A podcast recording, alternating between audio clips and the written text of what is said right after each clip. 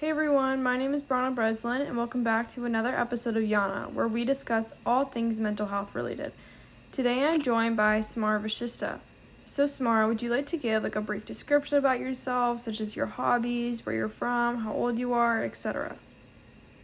Um, yeah, so my name's Samara, and um, I really like to play soccer. I'm from New York, and I'm 16. So I know that we talked before about your parents. So would you like to give like a brief description about like what happened between them?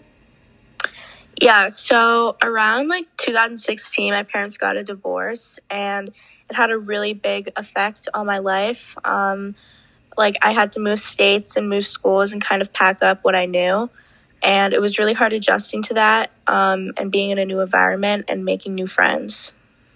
Well, I'm really sorry to hear that. So how old were you when this happened and do you know like why they got divorced and why you moved schools um i was in around like fourth grade and towards the end of that year my mom um said that they were going to get a divorce um mm-hmm.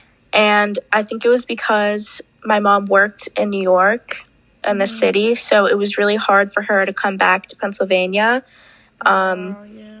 And, you know, I just think because of that, they weren't seeing each other much and they weren't really getting along. They didn't have a strong bond anymore. And my mom just wasn't happy. So, how did your parents' relationship like affect your own? Such as, like, what was it like going back and forth between different states at like, like such a young age, and how did this impact you like mentally?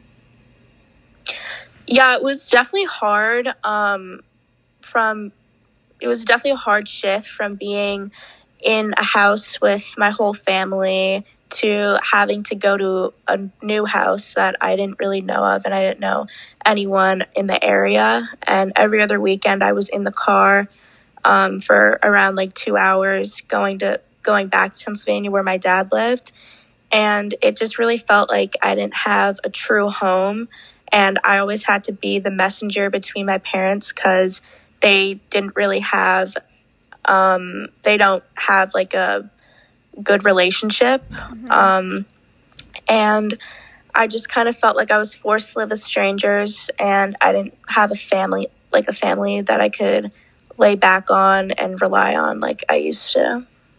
Um, and not like able to do th- sorry like were you able to do things? Like what like kind of things could you not do anymore? Like were there things that you used to be able to do that you really can't do anymore?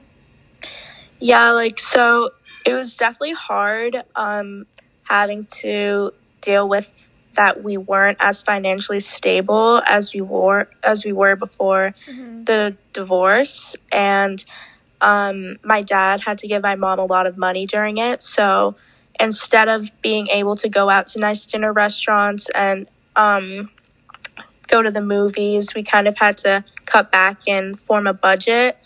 And I was really a hard pill to swallow to get used to that. Um, and just seeing, um, I know everyone has their own struggles, but it's still really hard to see my friends with their married parents and their parents um, be able to like laugh together and get along. It just makes me a little confused. Um, and it sort of made me really upset and anxious because I didn't have the relationship with my family like I used to. So, did you form like a, a better relationship with your mom? Like, how is that going between you guys?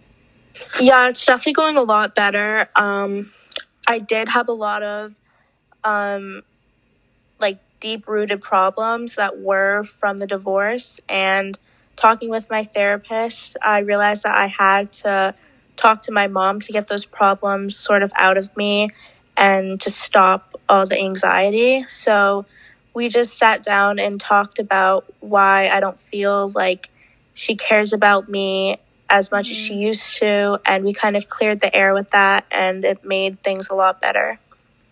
So, like, although you faced all these struggles, like, how did you cope? Like, I know, like, like how did you deal with this like how did this trauma make you a stronger person um it sort of made me realize that you know like not to take everything for granted and before the divorce, I didn't realize that things could disappear so quickly. So I kind of hold what I have now tighter to me and just really realize that I should be very grateful for the things that I have.